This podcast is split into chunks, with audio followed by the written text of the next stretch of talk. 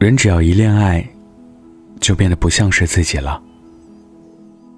好朋友木木和我说，以前他总觉得自己很酷，像个没有感情的杀手。结果在被喜欢的男孩子表白的那一刻起，一切都变得不一样了。他开始学着穿好看的裙子，涂温柔色的口红，踩着女人味的高跟鞋。当他想到他的时候，连说话的神情也变得温和了许多。曾经的那份酷和高冷，仿佛瞬间就不见了。但是最近，他却开始慢慢讨厌起了这样的自己。我问他为什么，他说：“我原本以为自己很独立，单身的时候可以一个人逛街、看电影。”一个人做许许多多的事情。可自从与他在一起之后，我就像是一个在幼儿园里的三岁小孩每天都想要见到他。只有见到他，或者收到他秒回的微信，才会感到心里踏实。我从来都不知道，自己在感情上，原来那么的粘人。我说，大多数女生。对伴侣的依赖性都很强，所以一旦谈恋爱，就会变得粘人。其实，女生粘人可以分为六个等级，看看你在哪一级。第一级，有事找你，没事就独自生活。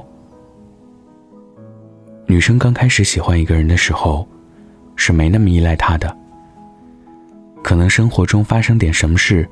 需要帮忙的时候，才会突然想到身边有一个人可以使唤。当然，他们不是独立到不需要男人，而是现阶段比较被动，喜欢享受那份恰到好处的距离感。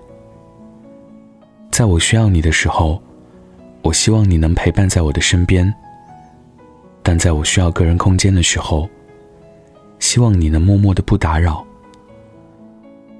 第二集，时时分享自己的生活与情绪。众所周知，当一个女生开始与另一个人分享自己的生活的时候，其实心里面便慢慢产生了依赖。依赖一旦产生，就会变成习惯。不管有开心或者不开心的事情，你都会迫不及待的与他分享，并且期待他的回应。